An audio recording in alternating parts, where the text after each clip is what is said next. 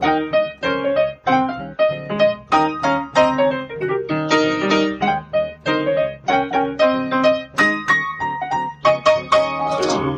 Und herzlich willkommen zu Was denkst du denn? Mein Name ist Nora Hespers. Ich bin Rita Molzberger. Und wir hatten euch ja was versprochen. Wir wollten über Feminismus sprechen. Und ich weiß nicht, ob es mit dem Tag zu tun hat. Es ist ein guter Tag, um über Feminismus zu sprechen. Jeder Tag ist ein guter Tag, aber dieser ist besonders gut. Ja, er fing schon damit an, dass ich mich heute Morgen gleich echauffiert habe. Und zwar kurz nach dem Aufstehen, weil ich in meiner Twitter-Timeline einen Tweet von Volker Harris vorfand der war vor ungefähr zwei Monaten mal groß im Gespräch, weil ihm keine Frau eingefallen wäre in einem großen Interview in der Bild am Sonntag, die ähnlich gut moderieren könne wie Kai Pflaume. Wer das gesagt Wir werden da gleich noch Näheres zu hören. Auf jeden Fall hatte Volker Harris heute Morgen äh, getwittert, neuer Überraschungstalk. Hannes Ringelstetter kommt ins erste Club 1 verstärkt Talk am Dienstag leiste. Das ist sehr schön, zumal ja darüber gesprochen wurde, dass es mehr weibliche Talkshows auch geben sollte, dass es ein Mann ist. Da kann jetzt der Herr Ringelstetter nichts für, aber begleitet wurde das Ganze von einem Bild, auf dem nicht nur Herr Ringelstetter zu sehen war, sondern auch eine Frau, die auf seinem Moderationstisch sitzt. Schmückendes Beiwerk. So sieht es aus. Diese Dame hat allerdings einen Namen, Caro Matzko. Ich kenne sie und habe mich dann sozusagen in einem Retweet mit Kommentar darüber echauffiert, dass die nicht genannt worden ist. Weil so ein Tweet hat 280 Zeichen und der Name Caro Matzko hätte durchaus da reingepasst, zumal die fester Bestandteil dieser Sendung ist und schon relativ lange mit Herrn Ringelstetter zusammen diese Sendung macht. Also ist jetzt auch keine Unbekannte, auch als Sidekick und auch essentieller Bestandteil der Sendung. Deswegen finde ich, kann man sie mit Namen nennen, weil wenn man das nicht tut, sieht es halt wirklich so aus, als wenn da Deko auf dem Tisch sitzen würde. Und das fand ich ehrlich gesagt ziemlich unmöglich. Dann wurde dieser Tweet gelöscht. Mhm. Deiner oder seiner? Ja, seiner und dann damit aber natürlich auch meine Kritik an dem mhm. Tweet, logischerweise. Aber ich bin ja ein Fuchs, ich habe einen Screenshot gemacht und das Ganze einfach nochmal getwittert. naja, weil ich finde, in dem Fall muss man das einfach äh, transparent machen, warum das gelöscht worden ist. Also, dass das, mhm. ne, ich finde ja gut, dass dann darauf reagiert wird, dass das auch korrigiert wird, indem der Name dann im nächsten Tweet auch genannt wird. Aber vor allen Dingen nach der Vorgeschichte.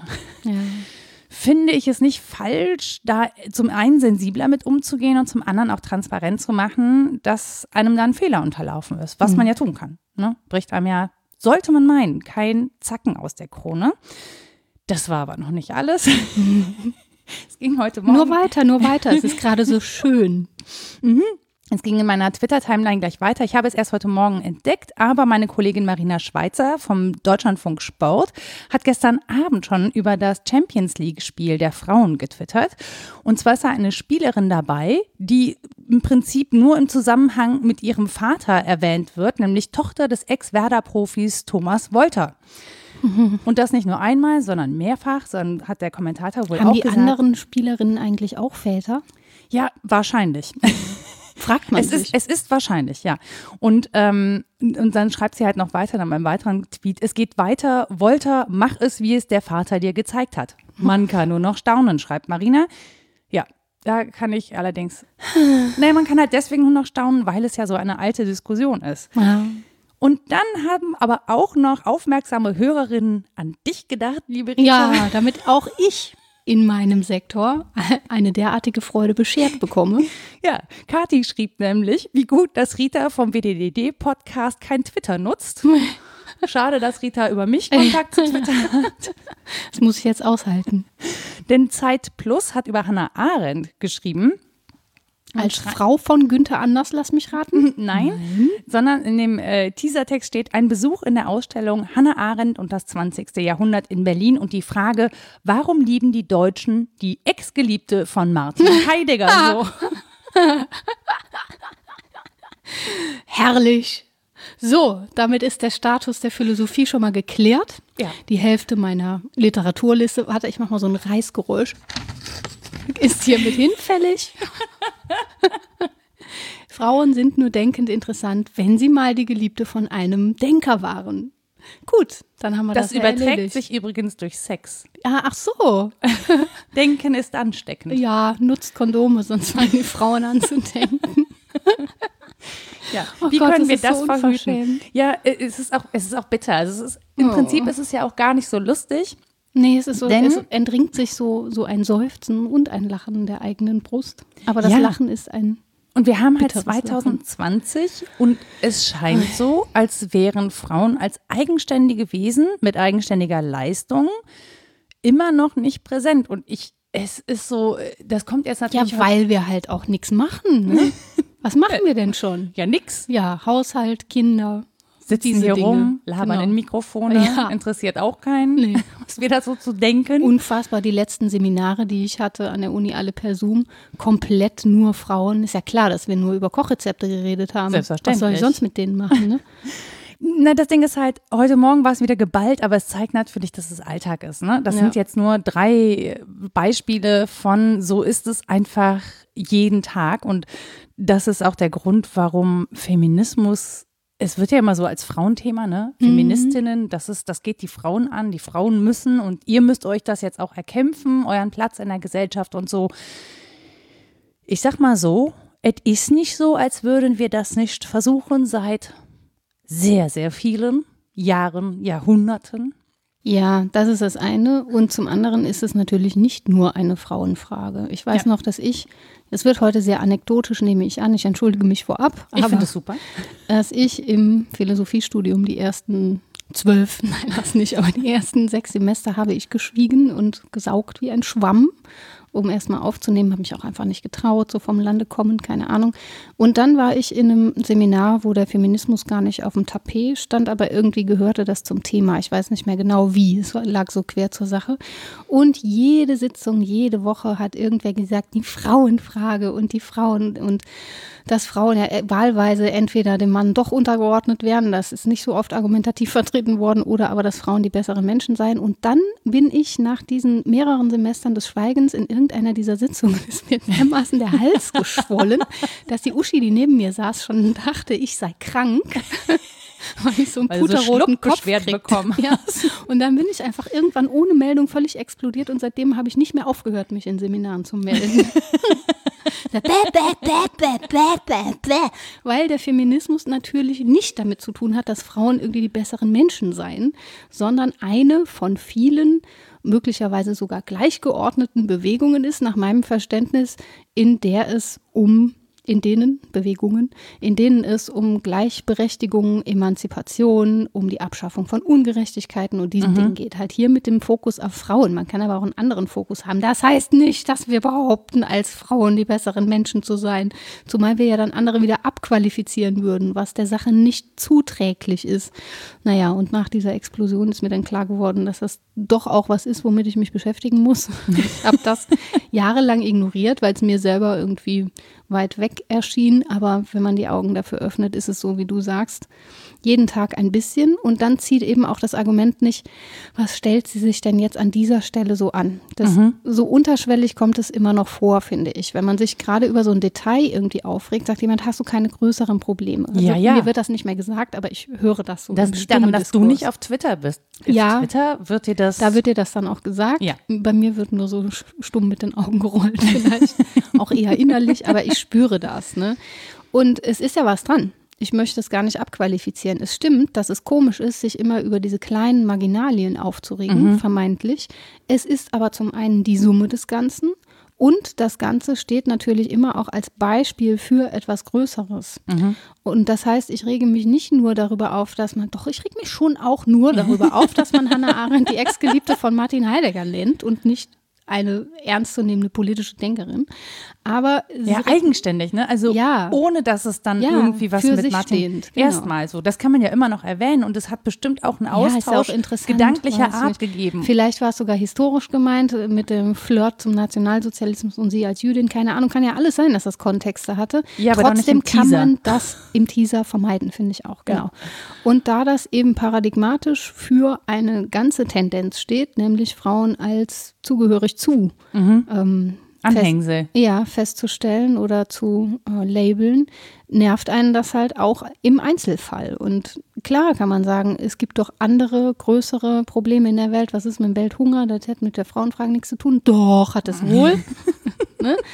Also diese Dinge hängen ja auch zusammen. Und insofern sind wir vielleicht ganz gut damit beraten, den Feminismus als eine Sache zu sehen, die Menschen betrifft in besonderer Weise, und zwar Männer wie Frauen. Meine, eine meiner Thesen, an denen ich wirklich fest, fest, festhalte, ist, dass äh, mangelnder Feminismus Männern schadet.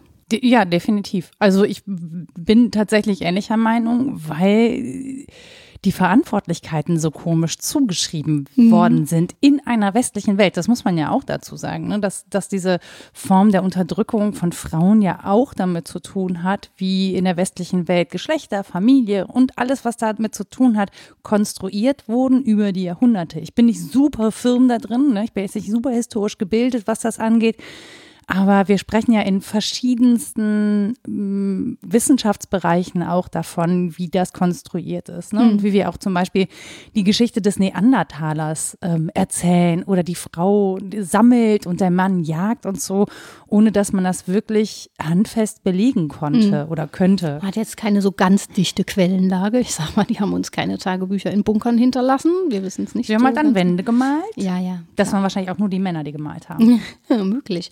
Da Dabei sind doch artistisch und ästhetisch eher die Frauen begabt. Das hat mich übrigens auch in dieser Moderatorenfrage so ähm, gestört. Was war? Es kann ja. kein Kai Pflaume. Niemand ich, kann es so empathisch und ja, ich, zugewandt ich, ich, kann, wie er. Ich kann gerne mal diesen Ausschnitt. Ähm, Weil empathisch und zugewandt sind ja. ja. Genau, mach, weibliche mach Konnotation. Genau, ich kann uns gerne mal den äh, Ausschnitt vorspielen aus der Show mit Caroline Kebekus. Das war am 11. Juni 1943 und da sitzt sie. 1943?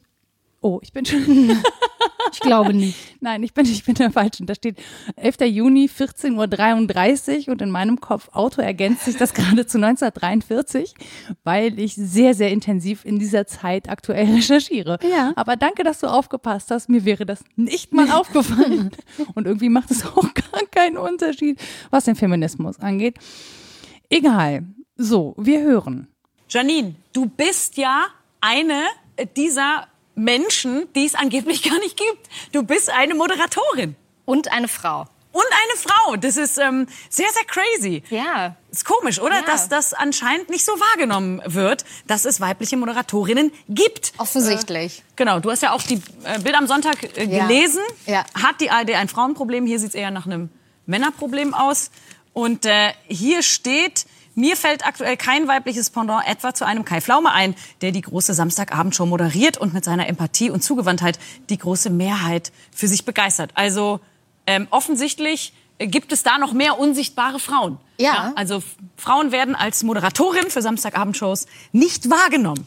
Also man muss sagen, nicht erst seit diesem Interview. Das ist ja wirklich leider ein jahrzehntelanges ja. Thema schon. Aber ja, das existiert. Das wundert mich aber, weil wir haben ja äh, uns schon ganz früh in diesem Thema engagiert. Wir Stimmt. haben ja äh, äh, vor einiger Zeit äh, schon einen Werbespot zusammen gedreht ja. äh, über dieses Thema, ja, für mehr Frauen im Fernsehen. Ja. Ich weiß gar nicht. Haben wir den Spot da? Können wir den mal zeigen? Ja, doch toll. Sie haben eine Quizshow und Jörg Pilawa hat kurzfristig abgesagt? Sie brauchen irgendjemanden, der nicht Kai Pflaume ist?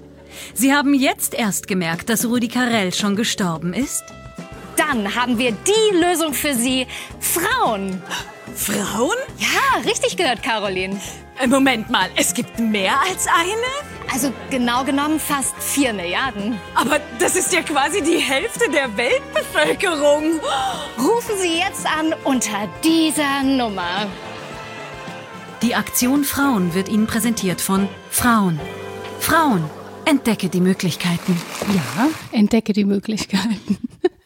Ja, es ist erstaunlich. Also das ist das, worauf wir eingangs referiert haben, mhm. nämlich dieser ja, kleine Shitstorm, der da entbrannt ist, weil in der ARD keine Moderatorinnen sind, die Samstagabendshows moderieren können.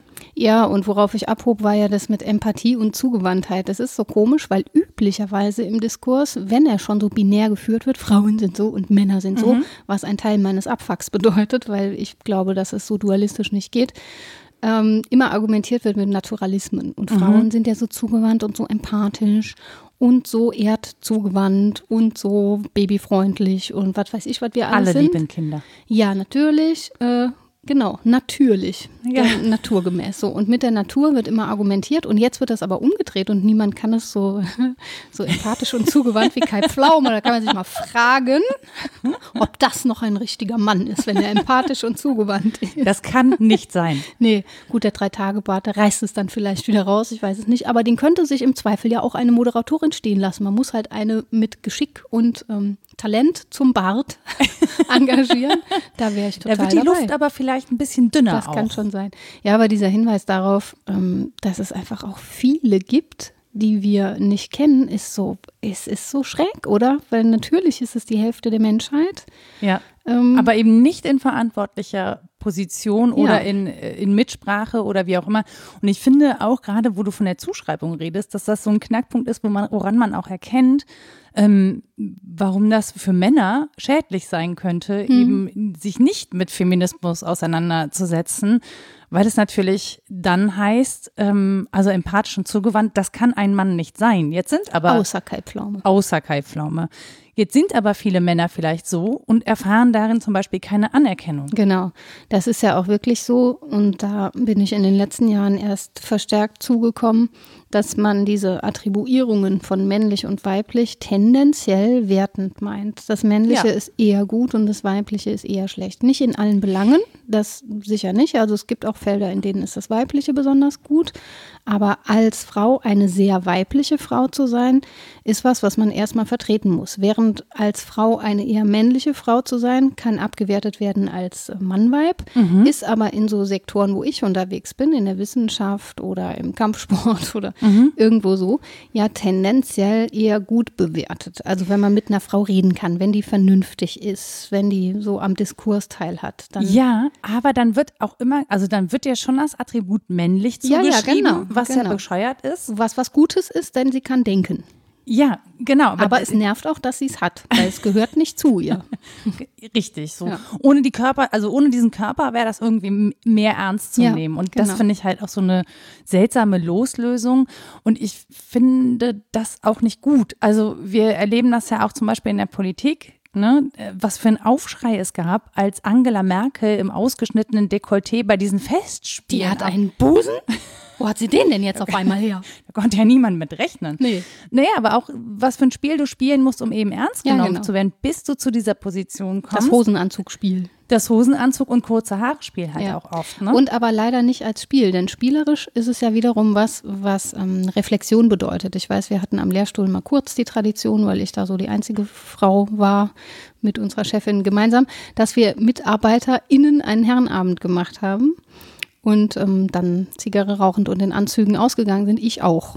So, und dann ist es ein Spiel und eine Wertschätzung. Während wir, wenn wir mehr Frauen gewesen wären, hätten die anderen wahrscheinlich Drag Queens statt ich der Drag King sein müssen. Keine Ahnung. Hätten dann Mädelsabend gemacht. Übrigens, die Rede von Mädel statt Frau regt mich auch auf. Aber Stimmt. ähm, ne, diese Zuschreibungen, wenn sie spielerisch sind, heißt das für mich, da ist schon etwas ins Spiel gekommen. Sonst kann ich nicht damit spielen. Das heißt, die Grenzen sind nicht mehr so scharf gezogen. Aber meistens ist es einfach bitterer Ernst. Es wird gar nicht bemerkt. Und das Ding ist ja auch, sich als Frau in einen Anzug zu kleiden und mit Zigarre und Whisky durch die Gegend zu laufen, ist ja noch akzeptiert. Das Umgekehrte Mhm. Genau, ist das ja ein halt. Riesenskandal. Also da Geht nur da, Karneval. Nee, ja, auch dann ist es halt oft mit Scham besetzt, ne? Mhm. Ähm, wobei ich das auch andersrum erlebe. Tatsächlich Karneval, also wenn ich mir den Bart anklebe, ist das bei weitem nicht so akzeptiert, als wenn ein Typ mit Bart sich ein Antje-Kostüm anzieht und irgendwie äh, Wir mit Käserolle rumläuft. insgesamt einfach nicht an dem Punkt, an dem ähm, das nicht mehr so arg irritieren würde. Und es ist ja was dran. Also natürlich braucht unser Hirn irgendwie Kategorien und Schubladen, in die wir Dinge, meinetwegen notfalls auch Menschen stecken können, damit wir im Alltag schneller vorankommen. Es ist aber ein menschliches Leben mehr als im Alltag schnell vorankommen. So. Für alle übrigens, auch für diejenigen, die einen sehr hektischen Alltag haben, weil Menschsein sich nach meinem Verständnis erst erfüllt, wenn man in ein Verhältnis zu sich geraten kann, wenn man eben nicht in Verhältnissen ist, wo man andauernd nur plockern muss und nie zum Nachdenken kommt. Das sind, wenn es solche Verhältnisse gibt, immer Anlässe zu Befreiungsakten. Da möchte man eigentlich ne, was dafür tun, dass das Leben besser wird.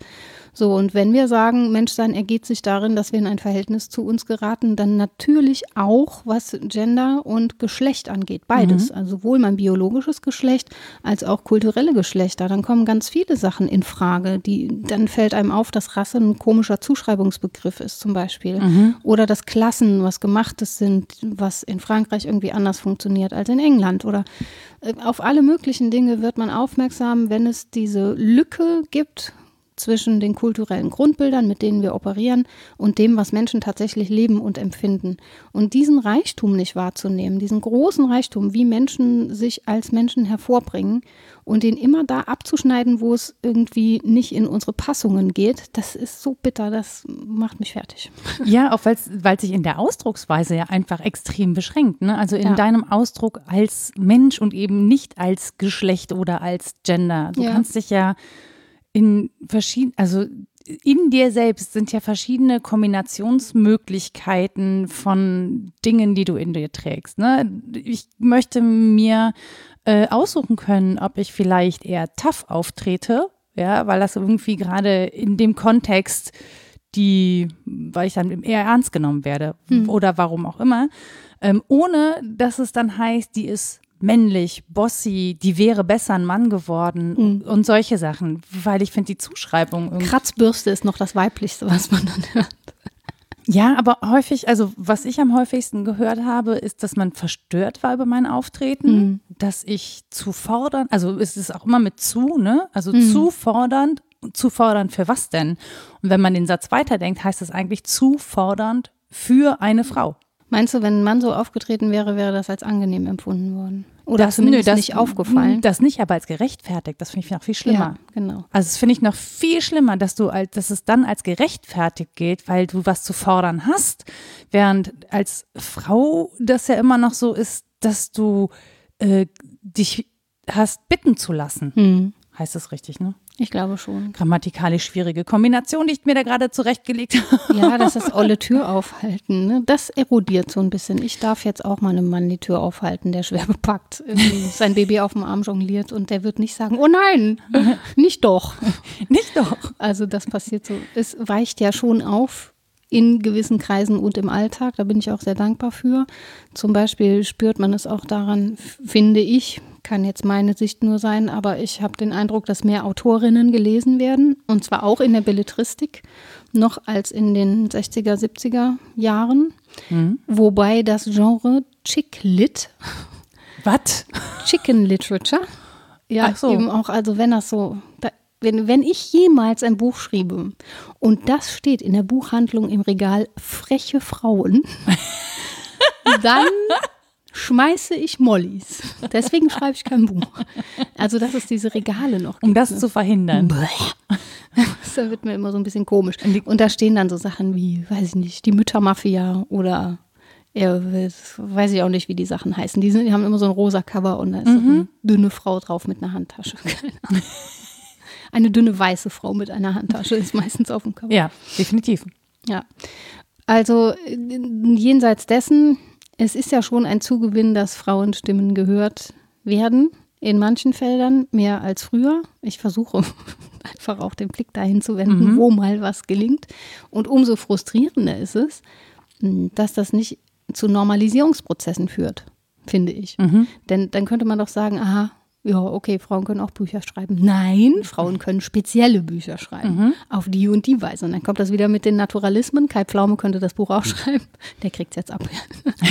Aber ähm, insgesamt führt es halt nicht dazu, dass der Überstieg geschafft würde zu, aha, manche Menschen schreiben Bücher und manche nicht. Also es mhm. wird einfach, es wird einfach nicht egaler. Und das nervt mich so sehr, weil das war meine große Hoffnung, als es für mich so losging mit dem feministischen Denken, dass es einfach egal sein könnte, ob ich Frau bin oder nicht. Und das ist es in keiner Weise. Das ist es in keiner Weise. Und das Interessante ist, dass das Angebot zwar größer wird, aber deswegen die Besetzungen zum Beispiel bei Lesungen nicht diverser oder vielfältiger oder ja. breiter aufgestellt. Ne?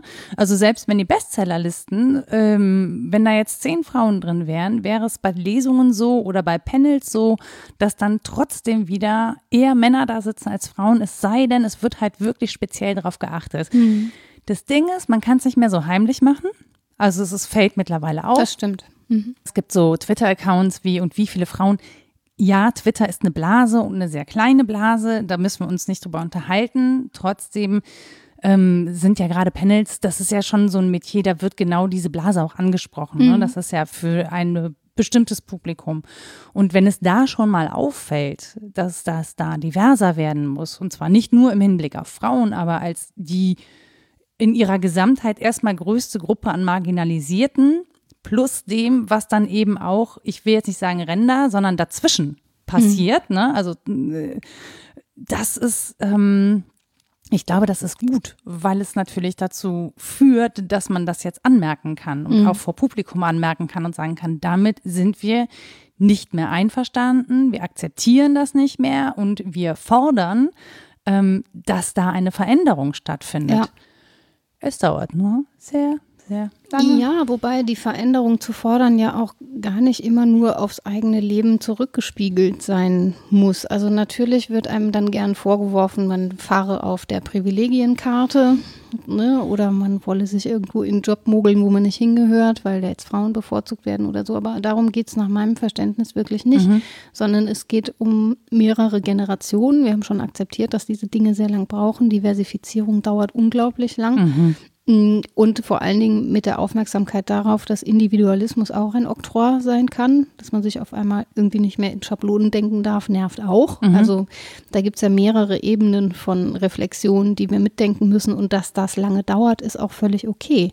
Und auch, dass ich es nicht für mich erstreite, sondern solidarisch für andere. Das muss doch Menschen möglich sein, das zu denken. Und das passiert mir relativ häufig, dass den Frauen, wenn ich so erlebe und zuhöre den Geschichten, irgendwie hintenrum vorgeworfen wird, dass sie selbst damit Vorteilsnahme betreiben. Für sich. Und das ist einfach Unsinn. Also mit den eigenen Nachteilen kann man weiterleben, aber vielleicht möchte man, dass Menschen anderswo auf der Welt es besser haben, obwohl man da gar nicht lebt. Vielleicht möchte man, dass Menschen mit anderer Hautfarbe, als man selber sie hat, besser leben, obwohl man die Hautfarbe selber nicht hat. Es muss doch möglich sein, eine Partei zu wählen, die gute Familienpolitik macht, obwohl ich eine alleinstehende Frau ohne Kinder bin und solche Sachen. Das müssen Menschen doch verstehen. Also das ist anhängig an unserem Solidaritätsdiskurs, glaube ich. Dass Ja. man nicht persönlich davon betroffen sein muss, um sich dafür zu engagieren. Und trotzdem hinterlegt das ständig noch die Diskussion, dass wir da irgendwas fordern wollen, nur weil wir mehr haben wollen oder so. Und das ist einfach mm, zu kurz gegriffen. Ja, das ist äh, auf der einen Seite zu kurz gegriffen, auf der anderen Seite wird in letzter Zeit im Diskurs auch immer häufiger angemerkt, ja, ähm, klar, wir können jetzt Frauen empowern, das bringt aber nur dann etwas, wenn andere Menschen Power verlieren, also Macht verlieren und zurücktreten. Das heißt, ähm, damit auch Platz für Frauen ist, also ne, dieser Platz ist ja dann tatsächlich nicht unbegrenzt an bestimmten Positionen, müssen Männer dahinter zurücktreten, beziehungsweise auch da geht es um Verteilung, müssen einfach die Auftritte ähm, gerechter verteilt werden unter den Geschlechtern, was nicht binär gemeint ist. Also es muss einfach auch da eine größere Diversität an Lebensentwürfen stattfinden. Ja, aber wenn wir jetzt Geduld hätten und sagen würden, das darf meinetwegen gern dauern, dann lass auch Menschen noch in ihren Positionen, bis sie aus ihnen ausscheiden und dann wird aber die Position mal anders besetzt. Man kann das ja auch sanft denken. Also insgesamt ist die Figur natürlich, es braucht ein Vakuum, damit Leben und Luft einströmen kann.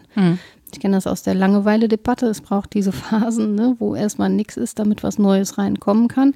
Und damit jemand eine Position besetzen kann, äh, muss die zunächst mal verfügbar sein, klar. Was nicht heißt, dass man die Menschen aus dem Amt kegeln muss, die es jetzt noch innehaben, sondern vielleicht, dass das organisch passieren kann, mehr oder minder. Und was weiß ich, vielleicht fühlen sich dann auch Männer da nicht mehr so wohl und suchen sich ihre anderen Diskurse da, wo vielleicht jetzt Frauen reindrängen. Das mag ja sein, aber dann ist es auch so.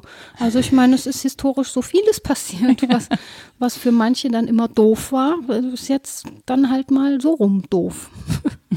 Ja, so ist das. Dann verteilt sich auch die Ungerechtigkeit mal. Ja, natürlich wünscht man sich eigentlich, das hatte ich ja eingangs gesagt, der Feminismus steht dafür, dass man sich eigentlich wünscht, dass es allen besser geht. Also das ist zumindest meine Haltung. Ich bin immer mal wieder gefragt worden, wie ich Feminismus für mich so definiere. Ich definiere ihn gar nicht, weil ich denke, man kann es nicht festlegen. Aber ich, nach, meinem, nach meiner Einschätzung geht es dabei um eine Bewegung, die will, dass es Menschen besser geht und nicht nur das, sondern dass sie sich das gegenseitig gönnen. Und mhm. dieser Punkt wird ganz oft übersehen in der Debatte, der ist aber wichtig, der gehört dazu, dass wir das so weit abbauen mit dem Gehacke und dem mhm. zwischen Männern, Frauen, zwischen Frauen untereinander, zwischen überhaupt allen Geschlechtsidentitäten, ähm, dass wir uns das gegenseitig gönnen und einfach eine Welt entwerfen, in der es besser sein kann. Was ich auch sehr spannend finde an dieser Feminismusdiskussion ist, dass ähm, zumindest war das in den 90ern so oder äh, ich glaube, heute nennt man das boshaft Altfeministinnen, mhm. dass es darum geht, eine möglichst ähm, eigenständige Frau zu Blaustrümpfe. sein. Lila Latzhosen. Mhm. Genau. Eine möglichst eigenständige Frau zu sein und sich sozusagen die Macht zu nehmen, die äh, Männer halt innehaben und auch gewaltsam an sich zu nehmen und ähm, so gar nichts mehr mit Familie zu tun haben zu wollen und finden da auch gar nicht mehr verantwortlich sein zu müssen und, und, und. Ähm, und dann hatte ich ein Gespräch mit äh, einer Frau, die Muslima ist, Kopftuch trägt. Und die haben ja häufig das Problem, dass ihnen zugeschrieben wird, sie seien durch ihre Religion unterdrückt. Ja, ja. Was das, also was dann dazu führt im Folgeschluss, dass ähm, dass man ihnen das Kopftuch abreißen will. Ja, und dass ja, aber Feminismus häufig als eine Art Evolution sozusagen mhm. zur vollständigen Frau ja, definiert Früher wird. waren wir noch beschränkt, aber ja, jetzt ja, ja, genau. So. Also man müsse sich erst sozusagen aus allem befreien, damit das ernsthaft anzunehmen sei, dass man eben feministisch eigenständig sein dazu gehört, auch gleichzeitig zum Beispiel sowas wie eine sexuelle Befreiung so. Und das aber als als sozusagen finales Ziel zu definieren, wo man dann hinkommen muss, damit man wirklich so, das finde ich schwierig. Total, weil es eben auch übersieht, dass so eine Bewegung, wenn sie so groß ist und so viele Individuen umfassen muss, nicht nur die, die jetzt auf der Welt leben, sondern auch die, die künftig auf der Welt leben und nicht nur die Frauen, sondern alle, dass die logischerweise in sich auch wieder differenziert sein muss. Mhm. Und man findet feministische Positionen zu dieser Kopftuchdebatte, die hart vertreten, das Kopftuch muss weg, weil es ein Zeichen der Unterdrückung mhm. ist. Und man findet feministische Positionen, die gut argumentieren und hart argumentieren dafür, das Kopftuch muss bleiben, weil das Recht der Frau ist, sich das als Ausdruck zu nehmen ihrer eigenen Religiosität. Auch das muss okay sein. Und es ist beides Feminismus. Genau, es ist beides Feminismus und was ich aber sehr häufig dann oder was ich in dieser Debatte speziell gehört habe, ist, dass es vielleicht auch erstmal um das Recht geht von Frauen auf Bildung, mhm. auf Jobs, auf faire Bezahlung. Und da muss ich sagen, das hat für mich schon einen Punkt, weil das ist schön, wenn ich sexuell befreit bin, wenn ich immer noch keine Kohle bekomme, wenn ich immer noch keinen Zugang zu Bildung habe, wenn ich immer noch nicht mich selber finanzieren kann. Mhm. Ähm, dann ist das vielleicht alleine ja. auch noch nicht das Glückseligkeitsversprechende. Zumindest nicht für jede. Kann sein, dass eine ihr Hauptaugenmerk darauf hinlegt, dass das das Wichtigste sei. Das sei ja auch jeder freigestellt und das ist ja der Punkt, dass mhm. das freigestellt sein muss und gegönnt wird, was ja. Menschen jetzt wichtig finden. Viel perfider finde ich ja, dass das tatsächlich immer noch geleugnet wird, dass Frauen und Männer unterschiedlich bezahlt werden. Da gibt es ja ernsthaft, mhm. allen Ernstes noch Menschen, die behaupten, das sei irgendwie statistisch herbeigeredet oder so. Da muss man so ein bisschen lachen, weil, also natürlich nicht, ich muss auch gleichzeitig heulen und schreien. Denn ich bin nur wirklich aufmerksam dafür, dass man mit Statistik lügen kann. Mhm. Ja, und dass Statistik auch längst nicht Leben abbildet. Aber es gibt ja nun Bereiche, wo Datenerfassung etwas Sinnvolles ist. Mhm. Und Datenerhebung erst recht. Und wenn man Umfragen macht und sie redlich macht, ganze große Wissenschaftsbereiche kümmern sich nicht nur um die Methoden, sondern auch um die Begründung dieser Methoden. Das heißt dann Methodologie. Und es sind ja keine dummen EmpirikerInnen, die diese Umfragen machen oder die fragen nur ihre drei Nachbarinnen oder so. Das ist nur wirklich einfach aussagekräftig. Und ich bin kritisch genug darin. Und dann noch zu sagen, ne, wieso? Die Frauen meinen nur, sie verdienen weniger. Ich so, wer, wer, wer kommt denn auf das schmale Brett, das zu behaupten? Und wie beschränkt und borniert muss man sein, um das wirklich als eigene Realität aufzufassen? Aber das ist ja der Punkt. Wiederum, das ist ja nicht gelogen. Die, ich würde sagen, Typen, manche Frauen auch, also die Menschen, die das sagen, die glauben das. Mhm. Und mit denen ist wirklich schwer zu reden. Ja, mit denen ist zum einen schwer zu reden, zum anderen frage ich mich dann halt auch immer, ob wir wirklich sozusagen alle mitnehmen müssen in die Debatte. Und dann ist aber die Frage, an welcher Position sitzen diese Menschen? Ja. Sitzen sie an einer Position, eine wo neuralgische sie eben, Frage, ja. Genau, wo sie eben Entscheidungen treffen und mit ihren Entscheidungen aufgrund dieses Weltbildes eben weiterhin dafür sorgen, dass Frauen benachteiligt werden und Männer damit auch. Ja. Denn da, wo eine Frau sehr wenig verdient in einer Familie, muss ein Mann sehr viel verdienen, mhm. was für ihn zum Nachteil hat. Und manche Männer mögen das nicht wahrhaben wollen. Ähm, viele merken das aber und haben es auch gerade in den vergangenen Monaten gemerkt, ähm, dass ihnen was entgeht, wenn sie nicht zu Hause sind, wenn mhm. sie sich nur mit Arbeit identifizieren, wenn sie nur auf ihre Karriere gucken, dass sie dann eben sowas verpassen, wie ihre Kinder groß werden, was ihre Kinder äh, eine Bezugsperson zu sein. Ne? Mhm. Also, und auch da finde ich, das ist so ein, das ist so eine interessante äh, Schnittstelle zu sagen, naja, die Welt des Mannes ist sozusagen die Arbeitswelt mhm. und die Welt der Frau ist die von Haus und Familie. Mhm. Und das leben ja auch ganz viele gar nicht so. Ne? Nee, also, überhaupt nicht. Das sage ich ja. Die ja. Realitäten sind ja längst anders. Das ist ja, ähm, entlang dieser Aufteilungen, die es immer noch gibt, sind die Erfahrungen der Menschen ja durchaus andere. Äh, und wiederum, natürlich ist mein Bekanntenkreis beschränkt, aber ich würde schon sagen, dass allein dadurch, dass beim Sport so sehr viele Charaktere zusammenkommen, zumindest mal so eine ganz, ganz kleine ausschnittsweise Repräsentanz gegeben ist. Und da erlebe ich Vielfalt. Mhm. Das ist so. Und zwar auch unter Fortschichtmitarbeitern. Mhm. Da sind meinetwegen fünf, die sind alle 55 Jahre alt und Männer. Und die leben aber komplett unterschiedlich. Meinetwegen mhm. leben sie auch noch alle in Köln, merken nicht. Ja? Die sind aber, die haben ein total unterschiedliches Verhältnis dazu, was Familie und Kinder und Frauen und so ihnen bedeuten. Natürlich haben sie das, sind ja Individuen, mhm. obwohl die Stanzen passen würden, um zu sagen, aha, dann wissen wir ja Bescheid. Und da hat uns die Soziologie schon so früh darauf aufmerksam gemacht, dass es einerseits natürlich diesen spannenden Nexus gibt von Bourdieu würde sagen Klasse und Habitus, also mhm. wo man so hingehört, wie die Lebensumstände sind und was man bevorzugt, dass das aber zwar limitierend wirkt, aber nicht determinierend. Das heißt nicht, dass klargelegt ist, was mit mir passiert und wie ich mein Leben entwerfe. Und dahin zu gucken, wo es limitierend ist, heißt auch, dass ich diese Grenzen erstmal reflektiere und wahrscheinlich darüber angepisst bin, dass es die gibt. Wenn mir klar wird, dass es die gibt, dann ist das was, wo Menschen tendenziell rebellieren. Also wenn sie sagen, oh, boah, was? da würde ich aber vielleicht gerne mal über den Tellerrand gucken. Doch, man, doch, die meisten schon. Wenn du jemandem sagst, hier, guck mal, da darfst du nicht drüber über das Hindernis. Hehehe.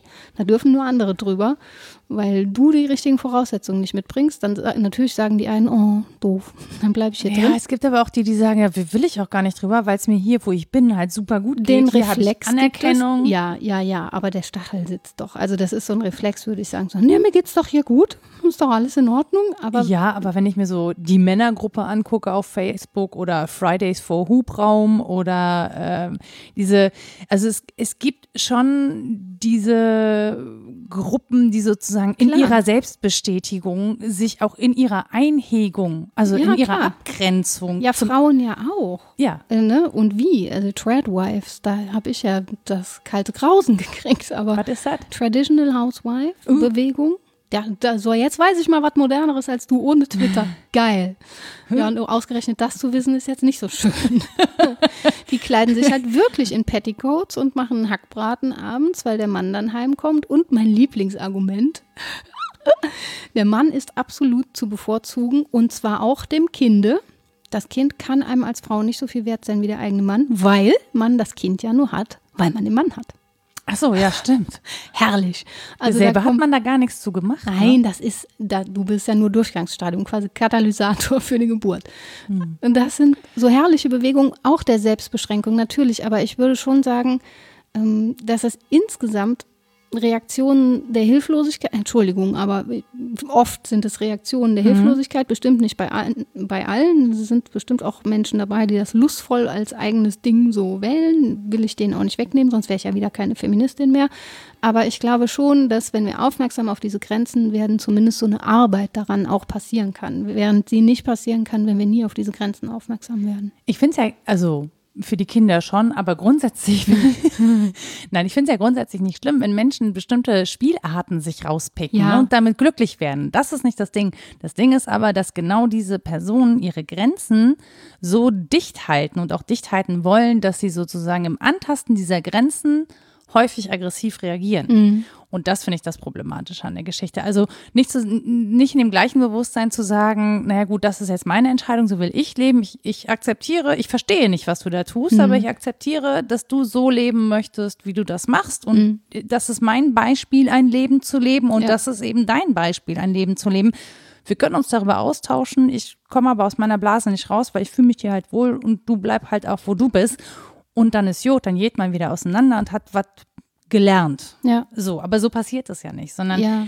genau die, das sind ja die Grenzen, die wirklich sehr aggressiv verteidigt Das werden. ist das, was, die- was ich mit dem Gönnen können auch meine. Genau. Ne? Also nicht nur zu sagen, ja, dann ist das jetzt eben politisch so, dass da andere auch was dürfen, sondern wirklich einzusehen, dass das was Gutes ist. Und das steht und fällt nach meiner Ansicht mit dem Kriterium äh, Liebe und Zugewandtheit. Wenn man einander zugewandt ist, und ich meine Liebe jetzt Wie wirklich ganz, um, ganz, ganz umfassend, genau. Wenn man ein zugewandter Mensch ist, dann ähm, muss man anderen auch etwas gönnen, was man selbst nicht versteht. Also aus ganz religiösen Haushalten kommend das homosexuelle Kind akzeptieren, obwohl das in der eigenen Religion nicht vorkommt.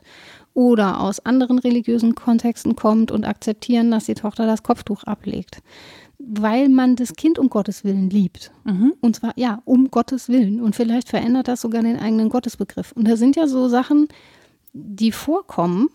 Und das meine ich mit gelebter Vielfalt, die ich erlebe. Was mich dann frustriert ist, dass es so unglaublich lang dauert, bis das in den Strukturen ankommt. Und das liegt, glaube ich, schon daran, wie die Positionen besetzt sind. Und darauf darf man mal aufmerksam werden. genau, und ich zucke schon wieder bei, um Gottes Willen. Ja. Und denke, naja, aber die sind halt so glücklich. Ja. Lieber, ja. Außerdem wirft die Rita mir eh immer vor, ich, weiß, ich wäre so katholisch. Ja. um mich zu zanken, macht sie das. Nein, weil Liebevoll. ich, weil ich einen sehr weiten Begriff von Katholizismus habe. Deswegen.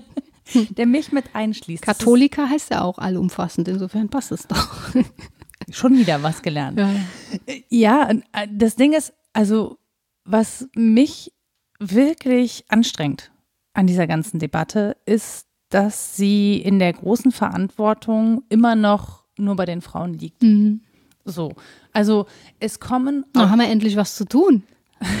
Statt immer Aber zu kochen und zu ja. backen. Aber Wir haben ja sonst Das geht uns ja leicht von der Hand. Ja, Ja, aber ähm, es, es steigen tatsächlich immer äh, häufiger auch Männer mit ein, aber es ist nicht das Gros. Und es ist auch so, dass da auch so eine Neidgeschichte läuft, dass es dann häufig darum geht, das hast du eingangs auch gesagt, ähm, um Qualifikation, ne, dass es dann wirklich dieses, ja, du fährst auf dieser Frauenkarte mit, ähm, dass gar nicht gesehen wird, dass es eigentlich unfair ist, dass man die überhaupt, also dass einem unterstellt wird und dass es überhaupt sowas gibt, ne, dass es gar nicht, gar nicht reicht, äh, vorher schon irgendwie ordentlich was geleistet zu haben und dass es auch immer noch in diesen Kontext gestellt wird im Bezug zu. Also ich verstehe halt nicht, warum da immer so ein Vergleich aufgemacht werden muss. Na, ich glaube, es liegt wirklich an diesen Zuschreibungen davon, die wir hatten es schon davon, dass männlich tendenziell eher akzeptiert ist, gesellschaftlich hart zu sein, zu argumentieren, sein Recht zu fordern, sind eher männliche Sachen und das ist gut, wenn Männer das machen.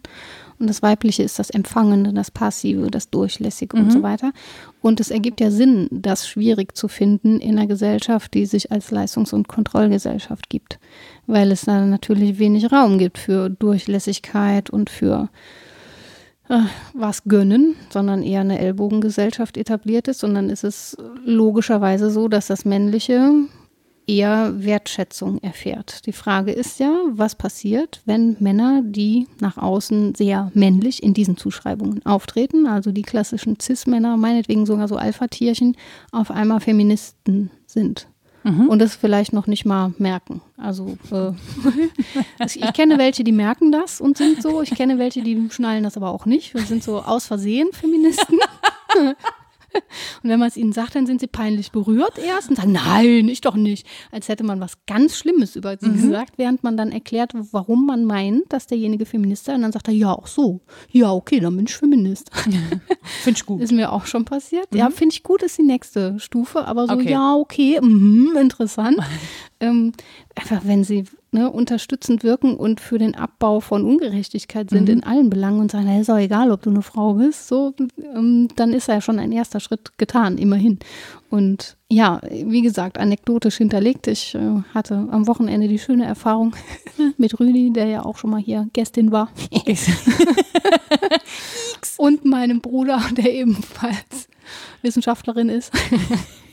Nein, natürlich nicht. Das sind halt Typen, die boxen. So, man käme jetzt nicht auf die Idee, dass die großartig unmännlich wären oder so, aber wir hatten eine schöne Fernsehsendung auf Fight 24 wird die gesendet. Ich muss immer noch lachen, wenn ich das erzähle. Weil wir eine Stunde lang über Geschichte und Philosophie des Boxsports geredet haben und das im Prinzip die feministischste Sendung war, die, glaube ich, jemals über diesen Äther gehen wird. Die Zuschauer werden sowas von wegschalten. Aber das geht eben, wenn mhm. man es macht. So, und dann habe ich zufällig an dem Wochenende Anais Nin gelesen, von der hatten wir es ja auch schon mal. Ja.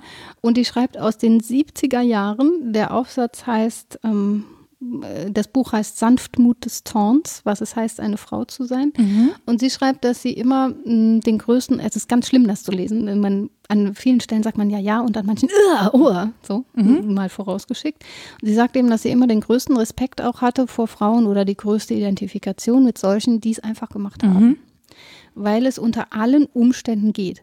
Und da ist was dran, aber die Umstände können wirklich sehr gut sein oder sehr beschissen. Ich hatte jetzt sehr gute Umstände, mhm. das fällt ja keinem auf und ich kann das mit dem Lachen erzählen. Die Kamera können sie jetzt eh nicht mehr ausschalten.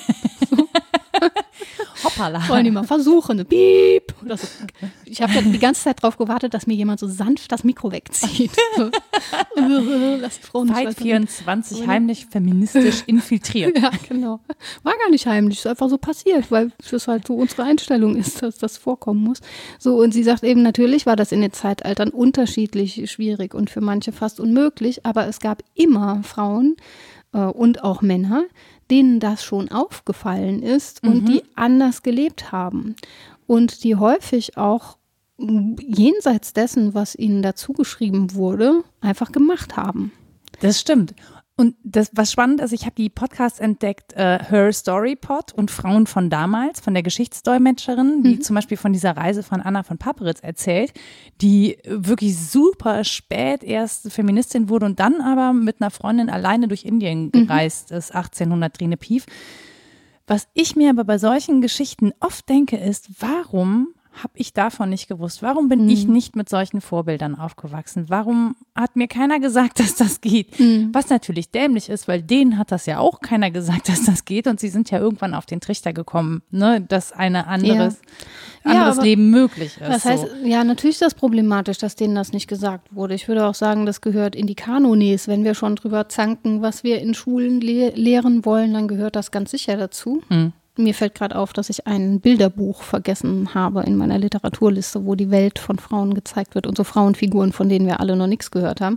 Und es, wie gesagt, es stimmt, dass wir auf höherer Ebene nichts davon gehört haben, aber ich würde auch behaupten, wenn wir in Familiengeschichte unterwegs sind, und das ist ja nun was, was du wirklich betreibst, und einige machen das für sich, dann gibt es immer irgendwie so eine entfernte Urgroßtante oder eine Cousine zweiten Grades oder so. Ja, irgend so eine, die so ganz komisch gelebt hat. Die gibt es aber überall, würde ich sagen. Also ganz selten, dass dann nicht mal jemand außerhalb der vorgegebenen Stanzen gelebt hat. Mann mhm. oder Frau, wurscht egal. Aber es gibt in der Erfahr im Erfahrungshorizont von Menschen andere Menschen, die es irgendwie anders machen und die auch klarkommen. Das war bei mir meine Großtante Betty, die mhm. ich aber auch erst mit 30 äh, kennengelernt habe, weil in dieser Familie irgendwie Menschen nicht gut miteinander können, aber die auch mit ihrem Mann zusammenlebte, bevor sie geheiratet hat, mhm. die äh, in ihrer Ausbildung als Näherin irgendwann dem Ausbildungsleiter oder Leiterin den Besen vor die Füße geworfen hat, weil sie sagte, hier, fegen kann ich jetzt, bring mir was bei oder ich gehe.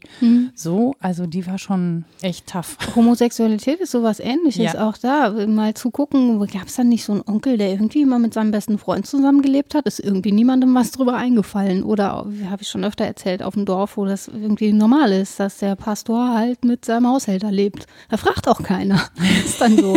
Hm. Oder ja, umgekehrt, dass er mit der Haushälterin lebt und manche Kinder sagen Oma und Opa zu denen. Okay, ist dann so. Ich weiß nicht. Können Zuschreibungen sein, kann echt so sein, ist egal. Weil es das ist ja mein Punkt, in den Erfahrungsbereichen, wenn man weiter guckt und ein bisschen differenzierter guckt, diese Fälle findet, aber sie übersetzen sich nicht in Politik und in Struktur und in etwas, wovon ganz viele was hätten. Und das ist das Traurige dran. Ja, und sie werden meistens ja auch erst posthum sozusagen als Vorbilder gesehen, während sie in ihrer Zeit zwar besonders waren, aber schon auch besonders komisch. Und mit Ausgrenzungen zu leben hatten. Genau, genau ja. mit aus oder eben wirklich als Sonderfall. Ja, für dich, also für Otto normal, Lieschen mhm. normal geht das nicht. Ne? Mhm die hat das halt gemacht, aber ja, genau. so. Also oft lagen da natürlich auch zum Beispiel bestimmte finanzielle Background äh, Gründe, Backgrounde, Backgrounds, Backgrounds dahinter. Also mhm. ne, die das geht miteinander einher, nicht immer. Mhm. Ne? Also es gibt natürlich auch Beispiele, wo es ganz anders gelaufen ist. Frauen, die sich irgendwie eigene Unternehmen erarbeitet haben, ne? genauso. Ähm, aber in der, in der Rückschau auch ich habe ja dieses ähm, fantastische Beispiel in meiner Familiengeschichte von der Unternehmerin Selma Meyer, jüdische Unternehmerin aus Amsterdam, die ein Schreibbüro hatte mit 40 oder 45 Angestellten in der Spitze. Und da muss man ehrlich sagen, das war schon eine sehr taffe Frau. Ne? Die war in der Frauenliga organisiert, die hat sich politisch engagiert, äh, die hat Charity gemacht. Ähm, das war total vorbildhaft und geblieben von dieser Erzählung ist dann, dass sie meinen Großvater und sein Team unterstützt hat, weil sie sich in einen von denen verknallt hat. Ja, ist ja klar, war die Ex-Geliebte von Martin Heidegger und hat von ihrem Vater Fußball spielen gelernt. genau, so.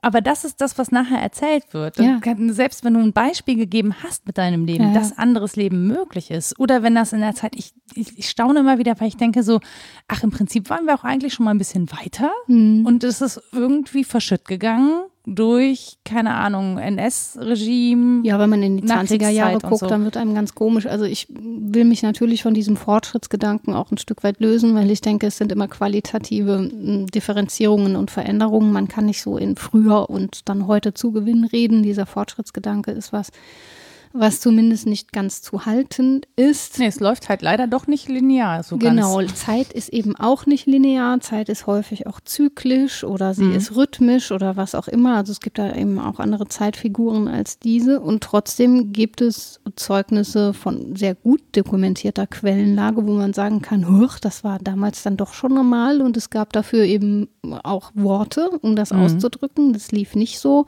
ähm, dass dafür irgendwie gar kein Ausdruck vorhanden gewesen gewesen wäre, worunter Menschen ja auch häufig gelitten haben, wenn mhm. sie mit ihrem Leben zwar ein Beispiel gegeben haben, aber irgendwie so rausfielen, dass man über sie nicht sprechen konnte, weil es kein richtiges Wort dafür gab mhm. oder so. Das gab es alles schon und warum haben wir daraus nicht mehr gemacht? Und das ist wirklich ja, das ist für mich die neuralgische Frage des Feminismus. Wie machen wir aus diesen Einzelbeispielen aus dem, was Menschen leben, an Diversität und an sich etwas gönnen und gut zueinander sein. Wie machen wir daraus Politik und im Prinzip, wie machen wir daraus Strukturen, in denen wir leben können? Mhm. Und wollen. Ja. Auch, ne? Ja. Zu großen Teilen. Genau. Und da müssen wir uns, glaube ich, um den Punkt Begehren auch kümmern. Was wollen wir denn? Mhm. Was wollen wir als Frauen? Begehren wir ein Leben, wie Männer es hatten? Mhm. mhm äh, begehren wir sexuell? Was begehren wir über das Sexuelle hinaus? Also das ist für mich so ein Aspekt der Debatte, der häufig in Diskussionen zu kurz kommt, dass wir uns mal reflexiv fragen, was wollen wir denn? Mhm. Worauf richten wir uns? Und was Menschen meistens wollen, ist natürlich Anerkennung und Liebe würde ich sagen. Mhm. Sicherheit. Genau. Reichtum. Also Wohlstand. Ja. Reichtum weiß ich gar nicht, aber Wohlstand würde ich das genau, glaube ich nennen. Ein, ein Wohlergehen, ähm, womit man sein Auskommen hat. Und da würden doch alle Menschen mitgehen, wenn ich sage, Menschen sollten ihr Auskommen haben, sie sollten in wertschätzenden Verhältnissen leben. Findest du nicht? Dann werden die meisten sagen, ja, das finde ich schon. Und wenn man dann sagt, ach guck, dann bist du ja Feminist, dann sagen die, oh, was? ja gut, okay. Ja, äh, ich glaube, es ist dann immer eine Frage der Ausgestaltung. Ne? Und wenn dann jemand darauf antwortet, ja, aber wenn ich der Hauptverdiener und Ernährer der Familie ist, dann ist doch für das Wohlergehen aller hier in dieser Familie gesorgt. Bist halt nicht Feminist. Mm, ja, ist halt auch schwer, das zu werden, weil natürlich unsere Modelle noch aus dem römischen Recht stammen. Der Pater Familias ist der, der dem Haus vorsteht, eigentlich der Haushaltsvorstand. Warum macht er nicht mehr Hausarbeit? man, ne? man steht vor. Das Stehen ist ein ja, ja, wirklich genau. passiver Part. Ja. Ihr, ihr wuselt und ich gucke mir das an. Ja. Das ist natürlich auch eine anstrengende Position, alles im Blick zu ja, haben. Ja. Und also, Verantwortung, ne? ich sag's dir. Ja, Schwer genau. dran zu tragen. Mhm. Nee, ist ja tatsächlich so. Und wenn es eben ein Haushalt ist und nicht so Kleinfamilie, wie wir das jetzt denken, sondern im römischen Recht auch alle Angestellten und Sklaven und was weiß ich mhm. was alles, ähm, dann ist das eine wichtige Position, dass da einer den Überblick behält. Ich sehe nur nicht ein, warum das A, die einzige Figur sein sollte, an der wir uns orientieren. Ja, unser Rechtssystem ist noch so, aber das ist ja auch langsam veränderbar. Das ist das eine. Warum sollte das das einzige kulturelle Grundvorbild sein? Und selbst wenn wir daran festhalten wollen würden, kann mhm. ja sein, dass wir sagen, nee, finden wir gut, einer muss irgendwie lenken und die anderen sind so Gesinde. Warum muss es dann ein Mann sein? Es mhm. ergibt keinen Sinn. Ja, warum hat es mit Geschlecht ja, zu tun. Genau. Ja, oder Gender. Also ja. was, was soll jemanden qua Geschlecht, qua Gender eher dafür zu qualifizieren, organisieren zu können oder ja. einen Überblick zu haben.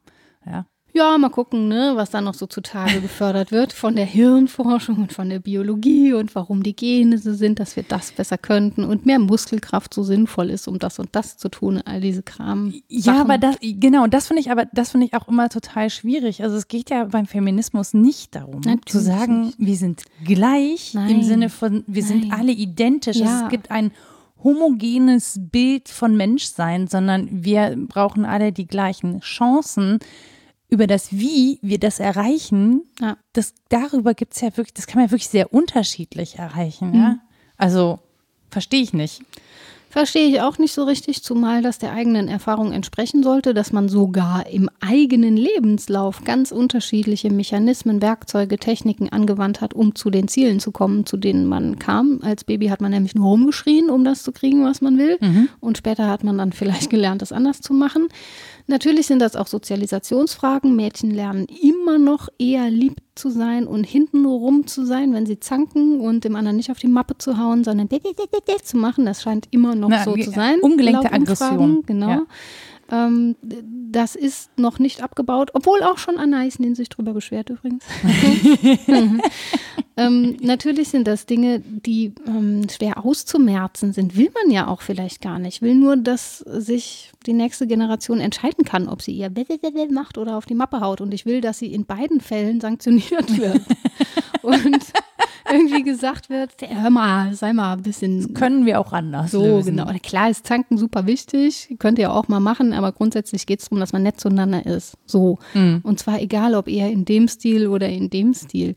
Und das kann doch nicht so schwer sein, uns gemeinsam daraufhin zu entwerfen, dass wir nett zueinander sein sollten. Um Himmels Willen. Das macht mich echt fertig, wenn ich länger drüber nachdenke, dass das, dass das so schwer ähm, nicht nachzuvollziehen, sondern zu implementieren ist, mhm. dass es Menschen gut tut, wenn sie lieb zueinander sind. Ja, oder wohlwollend und wertschätzend miteinander umgehen ja. und auch im Falle eines Fehlers das ist nicht meine Stärke. Aber ja, ich, ja. ja, ich muss das immer wieder sagen, weil nicht, dass hier Menschen das irgendwie Kann, bin ich auch nicht gut drin. überrascht sind, wie, naja, wie kratzbürstig du sein naja, kannst. was für einen Ton ich manchmal anschlagen kann. Ach so, das.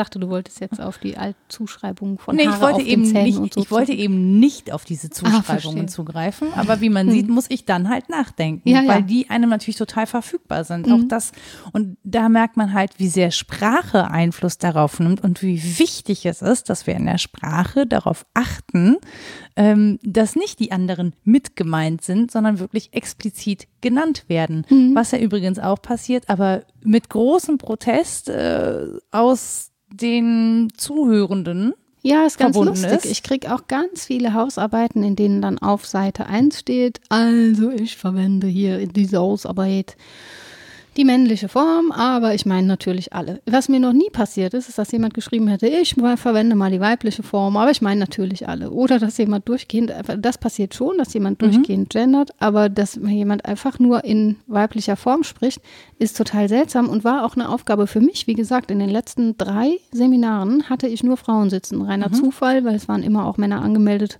Oder Zufall, wer weiß. Die hatten dann irgendwie doch keinen Bock mehr. Wieso eigentlich Rainer? Ja. Entschuldigung, der war flach. Ja, ach, da geht noch einiges, was Wortspiele angeht. Wenn wir da anfangen, dann brauchen wir sehr lange. Ich mache gleich noch eins. So. Äh, jedenfalls habe ich dann natürlich immer gefragt, ähm, kann eine ihren Essay vorlesen oder so. Ne? Mhm. Und das hat mir nachher, ähm, haben wir zwei das heimlich, nicht im Plenum auch, sondern heimlich zurückgemeldet, dass sie das einerseits total irritierend fanden, die erste mhm. Sitzung, es waren immer fünf Stunden, und dass sie das danach irgendwie cool fanden. Mhm. Und ich dachte nur, hä? Ich habe es einfach richtig gemacht. Also ich wollte halt grammatikalisch korrekt sein. ich habe, das war gar nicht so als Impetus gemeint, ja. sondern ja, jetzt sind hier, sind wir halt zufällig alle Frauen, mhm. dann sage ich auch sie und nicht er. Ist doch irgendwie komisch. Welcher Teilnehmer würde denn mal das und das machen wollen? Dann sage ich natürlich, welche Teilnehmerin. Aber ja. Was mir passiert ist, das fand ich sehr lustig, ist, ich an ein Dominikanerinnenkloster geschrieben mhm. und schreibe ja, ich schreibe nicht mit Gendersternchen, sondern mit Doppelpunkt, weil mhm. auch Suchmaschinen, also tatsächlich ist der Doppelpunkt, auch wenn er nicht offiziell anerkannt ist, für maschinenlesbare mhm. Sachen einfacher zu übersetzen. Mhm. Dann gibt es nämlich auch so eine Unterbrechung oder so. Auf jeden Fall habe ich automatisch einen Doppelpunkt vor innen gemacht und mhm. DominikanerInnen und dachte so, Nee, Nora, den brauchst du hier nicht. Es gibt nur Dominikanerinnen. Sind, nein, es gibt natürlich auch Dominikaner, aber ja, nicht aber in, in diesem Kloster. Eben. Wenn dann nur zu Besuch kommend. Genau, deswegen ja. habe ich dann wirklich, ich habe mich über mich selbst amüsiert. Das ist lustig, ne? habe dann irgendwie diesen Doppelpunkt da rausgenommen. Ja. Zum einen, weil es für mich mittlerweile so selbstverständlich ist, den reinzunehmen. Zum anderen aber auch, weil es lustig ist, einen Raum zu haben, wo man sicher sein kann, dass man auch nur Frauen ja, anspricht. Ja. ja, aber weißt du, in, im Geburtsvorbereitungsding, wenn die Männer Ding. mal nicht dabei sind oder im, noch besser im Rückbildungskurs, da waren nur wirklich keine Männer dabei. Immer wird männlich gesprochen. Kann einer mal die Gymnastikbälle holen? Ich so, bist du doof oder was? Du machst das seit 15 Jahren und hast nur mit, gut, vielleicht hat sie Sehnsucht danach, dass mal endlich ein Typ reingelatscht kommt. Aber das wäre mir auch passiert. Ja? Ja, Ich finde das total komisch, weil ich versuche, weil es liegt wirklich an meinem Begehren, grammatikalisch korrekt zu mhm. sein so, oder das Richtige zu sagen. Fand ich auch lustig auf Fight 24, sagt Rüdiger mal, ich boxe ja immer mit rosa Brille. und meinte natürlich, dass er, was das Boxen angeht, eine rosarote Brille vielleicht aufhat, hat er auch gleich wieder korrigiert. Und dann musste erst mein Bruder antworten. Das dauerte so zwölf Minuten. und danach war ich immer noch am Griemeln. Und als die Frage kam, habe ich gesagt, ich stelle mir immer noch vor, wie wir alle mit rosaroter Brille boxen. Und das würde wahrscheinlich irgendwas zum Guten verändern. Und Schon. der Typ an der Technik saß nur da, nein, nein, oh Gott, oh Gott, was haben wir da getan? Weil, allein die Erwähnung von Rosa-Rot geht im Boxsport natürlich nur auf der Seite im Katalog, wo die Frauenartikel angeboten mhm. werden, mhm. die exakt, exakt die gleichen sind wie die Männerartikel, nur rosa. Es sind wirklich die gleichen Hosen und die gleichen Handschuhe, aber sie sind rosa. Und das sind Dinge, die mich wirklich einfach noch aufbringen. Also an guten Tagen kann ich drüber lachen, aber an schlechten denke ich echt sehr. Aber das wirklich auch alle. immer noch rosa Trikots beim Fußball äh. oder die hatten bei Schalke gab es mal so ein Violett, das hieß Ultra Beauty und so. das ist auch immer noch eine Diskussion, wenn die Farben. Ja. ja. Dabei ist Pink zum Beispiel in Italien eine ultramännliche Farbe und bei Hemden ist es ja immerhin schon angekommen. Da ja, ja genau. Da, da darf es aber auch nicht oft. Und mein Kind kam gestern aus der Kita heim und hat erzählt, dass sie heute eine Puppenecke aufgebaut haben. Die haben wohl keine offensichtlich und hatten heute eine aufgebaut. Und dann habe ich gesagt, womit hast du denn am liebsten gespielt? Und die Antwort war mit dem Prinzessum. Da habe ich mich kurz gefragt, was das sein mag. Ich finde Prinzessin finde ich schon ganz geil, oder? Vielleicht lernen die da schon, schon irgendwie so komisch gendern, wer weiß. Finde ich gut.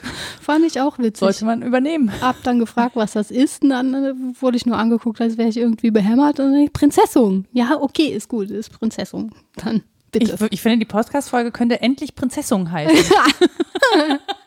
ja, bitte. ja, das finde ich gut. Da haben wir es wieder. Weil an vielen Stellen, du, du, hast ja recht, Sprache verändert das Denken so, so, so sehr. Einerseits ist sie kreativ und schafft Neues, andererseits bildet sie halt so sehr ab, was wir alles schon haben. Aber gerade an den Stellen, wo es einfach nur richtig wäre, weiblich zu sprechen, mhm. dann noch männlich zu sprechen, mhm. das ist doch wirklich schon immer falsch gewesen. Und das ist jetzt auch kein feministisches Anliegen oder so. Und selbst dafür wird man aber schräg angeguckt. Und ja, da kann man dann schon mal kurz ins Grübeln geraten, warum das so ist. Gut, damit wir noch ein bisschen mehr Stoff zum Grübeln haben, würde ich sagen, hast du deine nicht ganz zerrissene Literaturliste. Warte. Nein. So. Die ist sowieso hoch unvollständig, aber ich mache es noch gründlicher. Ich muss diesmal was dazu sagen. Ich bin genau wie wir jetzt im Sprechen assoziativ vorgegangen, weil wir auch im Vorfeld gesagt haben, dass wir uns das gönnen, weil wir weder eine Geschichte der Frauenbewegung schaffen können, noch einen Durchgang durch die Spielarten des Feminismus oder mhm. so. Ich habe mir also geleistet, assoziativ vorzugehen. Und es sind dezidiert philosophische Sachen dabei aber auch Sachen, die ich persönlich jetzt gar nicht so gut finde, die aber vielleicht lesbar sind. Das sind alles Sachen, die ich gelesen habe, immerhin. ähm, ja, muss jede selber gucken mhm. und jeder. Also von Brigitte Dötsch gibt es einen schönen Überblicksband, der heißt Frauen in Philosophie und Wissenschaft. Mhm. Das wäre mir wichtig, dass das so für mein Feld eben auch gelesen wird. Und darin gibt es einen Artikel von Ruth Hagengruber. Ähm, bei der hatte ich auch schon ein Seminar. Das ist eine der Philosophinnen, die wirklich dezidiert mit dem Feminismus beschäftigt sind. Und die hat an der Uni Paderborn den Lehr- und Forschungsbereich History of Women Philosophy gegründet. Philosophers, Entschuldigung. Also wenn man sich dafür interessiert, dass es mehr als Simone de Beauvoir und Hannah Arendt gibt, dann kann man Ruth Hagengruber mal so verfolgen und ihre Veröffentlichungen. Ist die bei Twitter? Puh, bestimmt. Ich gucke mal. Die hat mal herrlich mit ihrem bayerischen Akzent gesagt, ich glaube, was heißt, ich kann das nicht nachmachen. Die Hannah Arendt, die war eine rechte Matrone. und ich hatte bis dahin gedacht, Matrone sei irgendwas Negatives, aber war offensichtlich nicht so gemeint. Sehr seltsam. So, dann muss man natürlich Judith Butler lesen, Das Unbehagen der Geschlechter. Muss man nicht, aber ist so Standard in der mhm. Debatte. Wir hatten schon mal über Donna Haraway und das Cyborg-Manifesto geredet, wo ja. es um den Gedanken geht, dass es irgendwie cool wäre, wenn wir alle ungeschlechtlich wären, mhm. nämlich Cyborgs. Überwindung der Geschlechter wichtig. und Überwindung des Körpers auch. Ne? Ja, ja, genau. Und dann das schöne Buch, weil es unterhaltsam ist, How to Raise a Feminist. das sind eher pädagogische. Ich finde ja, es müsste heißen How to Raise a Human Being. Es ist irgendwie selbstverständlich, aber gut. Das ist von Vale und Rolfs. Ähm, über das Begehren gibt es eins von Caroline Emke. Mhm. Äh, ja, die finde ich grandios. Das Buch fand ich nicht so grandios, aber das können Menschen ja unterschiedlich sehen. Das können ja trotzdem Gedanken drin sein. Ja, ja, ne, auf jeden Fall. Ja. Klar. Ähm, dann wiederum unterhaltsam und wirklich auch sehr lustig in vielen Aspekten. Und zwar selbst, wenn es um Fehlgeburten und derlei Themen geht. Äh, Caitlin Moran, How to be a Woman. Mhm. Habe ich schon oft verschenkt. Anais Nin hatte ich genannt mit Sanftmut des Zorns, was es heißt, Frau zu sein. Das ist 1982 hier erschienen, ist aber aus den 70ern. Und ähm, eins, woran ich mich immer noch irgendwie, womit ich mich schwer tue, ich finde das einfach unlesbar, aber es ist irgendwie so ein Klassiker der feministischen Literatur, ist Germaine Greer, der weibliche Eunuch. Mhm. Das irgendwie fand ich schwer lesbar. Ähm, zwei Philosophinnen, die es immer lohnt zu lesen, sind Lucie Irigaray ähm, und Susan Sonntag. Und dann noch einfach auch kursorisch zwei so aus der ähm, Debatte jüngere Frauen, die auch mal was schreiben und aktueller sind. Da sind mir eingefallen Katja Grach mit die Milfmädchenrechnung und ähm, Margarete Stokowski mit untenrum frei.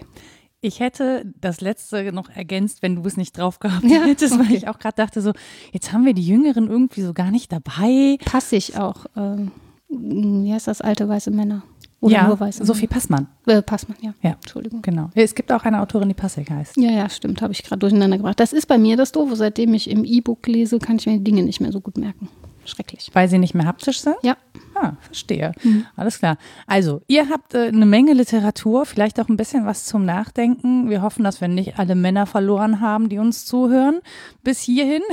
Wir mögen euch, macht euch keine Sorgen. Oft, wenn ihr Feministen seid. wenn ihr einfach lieb seid. Genau. Nett, nette Menschen. Ich habe sie am liebsten lieb, klug und witzig. Alle Menschen. Wieso muss ich eigentlich gerade an eine Speisekarte denken? ich hätte gerne die 37a, lieb, klug und witzig. Danke. Genau, also wenn ihr uns eure Speisekarte schicken möchtet, dann könnt ihr das natürlich gerne tun. Ihr erreicht uns unter rita.wasdenkstu oder nora.wasdenkstu per Mail. Wir haben eine Website www.wasdenkstu Ihr findet uns auf Twitter unter wddd-podcast. Bitte twittert uns nicht nur Dinge wie eingangs gesprochen, wo Frauen im Zusammenhang von Männern äh, genannt und gewertschätzt werden. Wir freuen uns auch über diese Positivbeispiele, damit wir nicht ständig verzweifeln, wenn wir in unser Feed gucken. Wer wir? Also ich und ich schicke es dann Rita, Ja, damit sie auch okay. verzweifelt. Das ist Geteiltes. Mhm. Leid und so. Genau. Dann habe ich noch einen Mastodon-Account, den, äh, der ist wie alles von mir unter Frau Nora zu finden. Und ihr könnt uns gerne eine Bewertung da lassen für diesen Podcast, zum Beispiel bei Apple Podcasts oder bei Spotify, wobei ich immer noch nicht nachgeguckt habe, ob das geht. Empfehlt uns einfach, teilt diesen Podcast und weil ich es eingangs machen wollte und schon wieder nicht gemacht habe, Tausend Dank an unsere inzwischen 51 Unterstützerinnen, die uns bei Steady in Euro dalassen, damit wir diesen Podcast sein Zuhause bezahlen können. Denn wir brauchen halt so einen Webspace für sowas und auch für die Website muss gezahlt werden. Und mit diesem Euro, den ihr uns da monatlich zukommen lasst, unterstützt ihr uns dabei, dass das nicht auf unsere eigenen Kosten läuft, sondern ihr tragt sozusagen diese Kosten mit. Das ist ein solidarischer Akt, für den wir uns sehr herzlich bedanken. Ja, danke schön. Und ansonsten sage ich Tschüss und bis zum nächsten Mal. Tschüss. Seid lieb.